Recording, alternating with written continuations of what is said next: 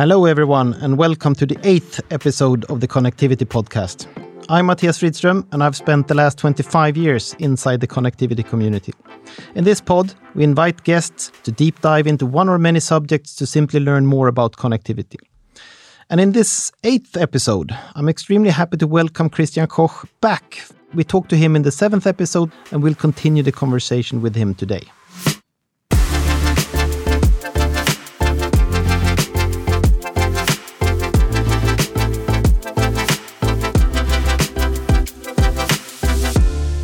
All right. One of the topics that I've always thought about, or, or not always, but but the last couple of years, is this IPv4 versus IPv6. And in my world, you know, a couple of years ago, everyone was, you know, we need to go to IPv6 now. We're gonna kill the internet otherwise.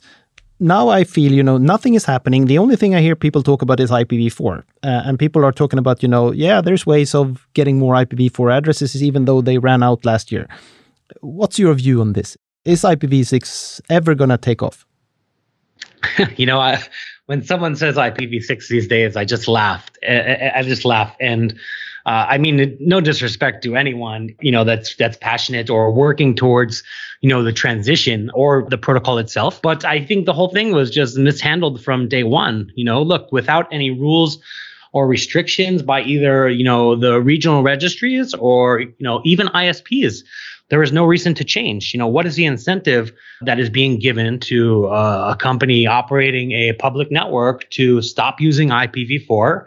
They can still get the addresses and, you know, they still work, right? So, look, Twitter, one of the most popular social networks in the world, uh, still has no IPv6. I mean, it's you know, it. I don't know if it's kind of a joke or you know what, but you know, if we really need IPv6 to happen, I think we need to make tough decisions and uh, put rules in place. Otherwise, I don't know. I don't, you know, I don't really know what uh, what we can do to to get people to take it more seriously. Who do you think could make those decisions? You know, are there anyone that can make those decisions, or or how, where do we start if we need to start? I do think that you know it's it's potentially a policy issue within the regional registries, right? The RIRs. But I also think that ISPs could probably play a role here, right? So, you know, if say Telia put in a timeline and says, hey, look, we, we are committed to making this IPv6 transition, and here's what we're going to do, and we're going to stop supporting it. But however, this can have negative effects, right? A customer can go up and say, hey, well, I'm going to go with the other guy who is uh, providing me with IPv4 connectivity. So it's really going to have to be, you know, either policy level or really a collaboration between, you know, the largest ISPs is, you know, if we still call them that, I would say the tier ones, right? Can we put any timeline here, you, or is any guess as good as anything really? Or I think we will be fully IPv6 after the time I'm retired. All right. Wow. Oh, that's interesting. I, I, I, wish I had some more encouraging um, prediction, but um, you know, gauging on the past history, it just does not seem as people are taking it as serious as we should. Yeah, and, and, and that kind of leads us into the next one, and that's obviously 5G, which is, and I I believe mo- hopefully 5G will be based on IPv6, I guess, but in some way it's going to use IPv4 as well, I believe. But that also brings us to this edge debate that everyone is talking about, you know, and, and the move of the edge. What's your take there? You know, how do you see this? So look, 5G, okay, cool. You know, I got a new iPhone uh, when it came out a couple weeks ago, and it's on Verizon, and they say it's 5G, and uh, I think I get the same speeds uh, that other countries have for LTE for you know for the last couple years. But uh, that's okay. It's cool. It's an improvement. Anyway, you know, I, I think it is. I think it is overhyped, and you know, it, it feels a lot more overhyped than 4G and LTE did to me, at least. That's for sure. But look, edge computing has been happening, you know, for decades, right? And it's going to continue to happen. I think the concept is very simple, right? I mean, you, it's basically placing a computer at the edge of a network that borders an area of the same network or another person's network, right? And uh, you know, it doesn't matter if it's you know the at the last mile or if it's you know maybe even between your own network, whether that's uh, you know going further up the stack. Anyway, I I really like edge computing. Uh, I think it's going to be a phenomenal market. But right now, it's really just, you know, kind of making the transition from being a fad to becoming a trend, right? Because it was mostly just a lot of talking heads and no actual market. So if you have no actual market, then it's not really a thing. But we are getting there. We are seeing things like from Cloudflare serverless and as well as some of the cloud providers do a little bit more. So I think edge computing is going to have a bright future. Who do you who do you think is going to lead that race? You know, is it going to be the service providers, or might it be you as a colo company? You will make your data centers further out to invite more people, or or who, who's going to lead it? Will the, the, the sort of content providers build their own edge network, or uh, how do you see that? You're right, they do, and and and just so I can and be clear, you know, is that there's a few components here, right? So edge computing, I think you're going to see folks like Fastly and Cloudflare and Akamai, StackPath, and even other bare metal providers like High Velocity. And uh, I was about to say Packet, but it's no longer Packet. So, um, you know, other, there are many other providers like ZenLayer and you know doing bare metal. So I think these guys are going to be the first, right? And they are they have built the edge networks. They have compute capacity sitting out there. So I think that's that's number one. That's first, right? And then when it comes to the data centers, you know, we've got these uh, mini data centers, right? I think they're probably going to stay a fad, right? Or at least end up in a very niche situation, right? You know, you are not going to see Netflix or or you know Facebook or someone go and deploy hundreds of servers in these little tiny data centers, right? Because you know, not only will they need the whole thing, they will need probably like 20 of them for that specific area. So, will they host clusters of cloud computing servers?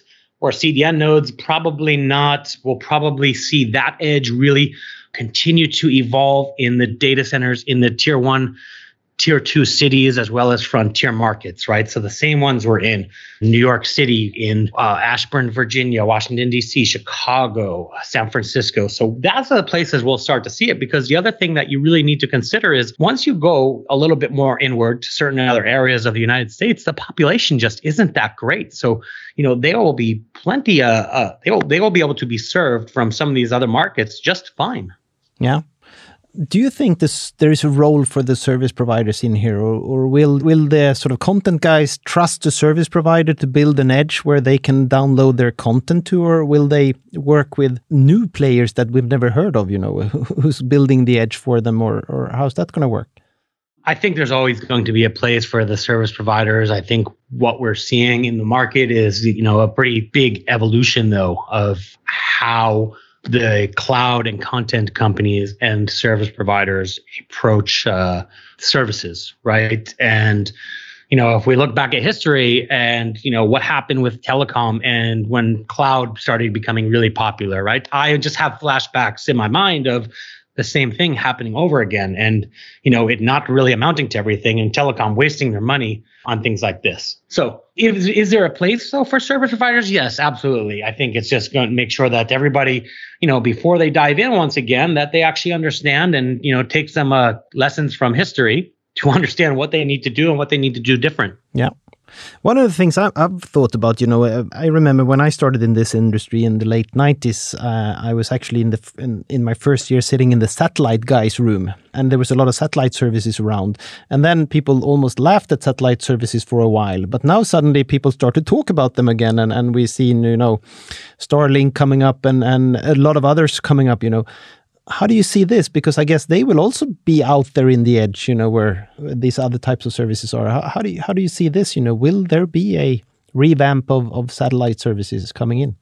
Yeah, this is another interesting question, right? Because there's a, been a lot of activity with you know Leos and things like that, and it's actually on both sides of the spectrum here, right? So it's you see the cloud providers building ground stations, right? Those are the antennas on the ground connected to their data centers and networks that communicate with the satellites, right? So we are seeing that where which which I think is actually probably going to be pretty successful for these specific industries that need it. But that's not very big, I don't think. You know, I, at least I don't I don't have any numbers because I don't really pay attention to it. But um, you know, it, it, will be popular for those that need it. And then you have the satellites like you know SpaceLink, uh, SpaceX, Starlink who are, are, are more building this for consumers. Of, of course, if they have to provide or they can provide for business, they can do that too. But you still have consumers that live in rural America or rural areas in other countries that don't have good access to internet, good internet options. So these satellite providers are coming along. However,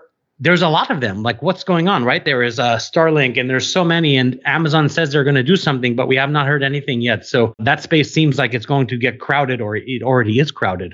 That's going to be interesting to follow. I even saw the other day that building the right network, you can actually decrease the latencies almost below fibers if you go long distances, because you know these low low satellite orbits are are so low now, so that you you can bounce it up and, and down a few times, and you can really be there on low latency services and so on. So that's that's going to be really interesting to look for in the future.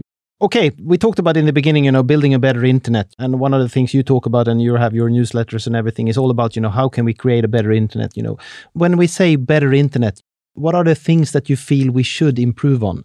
Ah, yeah, this is a this is a tough question because, you know, there are so many things that we need to improve on to actually create a better internet, right? And you know, for one, I think is, you know, evolving our security especially when it comes to network security and routing security so that you know we can be comfortable and feel safe when it comes to protecting our data and things like uh, route hijacking and you know just protecting our network assets. But you know i think it goes way beyond that you know until how do we how do we create an internet that is safe and uh, inclusive? And you know these are the hard things to do right? As you can see what's been going on in the world you know maybe just uh, you know the last couple years how it's accelerated uh, it's it's a it's a hard thing to do but I think that there's a lot of work being done uh, on both fronts, you know, securing the internet, building a higher performance and more resilient networks. And,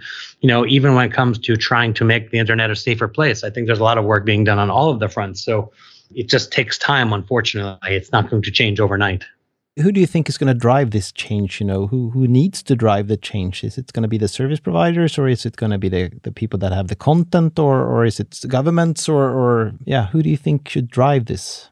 I think we're all stakeholders, Mattias. Right? We all have to play our part uh, as much as as much or as little as we can do, right? Individually or as companies. So obviously, you know, governments and policymakers and, you know, ISPs and network providers and data centers, you know, we all have a, a bigger role to play, obviously, right? But um, I, I, think changing it and building a better internet isn't um, beholden to just one person or two people. It's every all of us, right? Could this be one of the topics that you have in one of your NYNOG meetings? Yeah, yeah, I think it's a great idea for a topic. No, I, I, I really agree with you, and I, I like the idea of, of having these operators group working on things like that. So I think that's kind of concludes our discussions now. I think it's been extremely interesting to hear your view, and and and I, I really enjoy talking to you. So we could have gone on so much more longer and so on, but I think the time is running out and, and so on. So thank you very much, Christian, for for participating in this podcast. Yeah, thank you, Mattias. I uh, had a great time talking to you, and I look forward to further long conversations.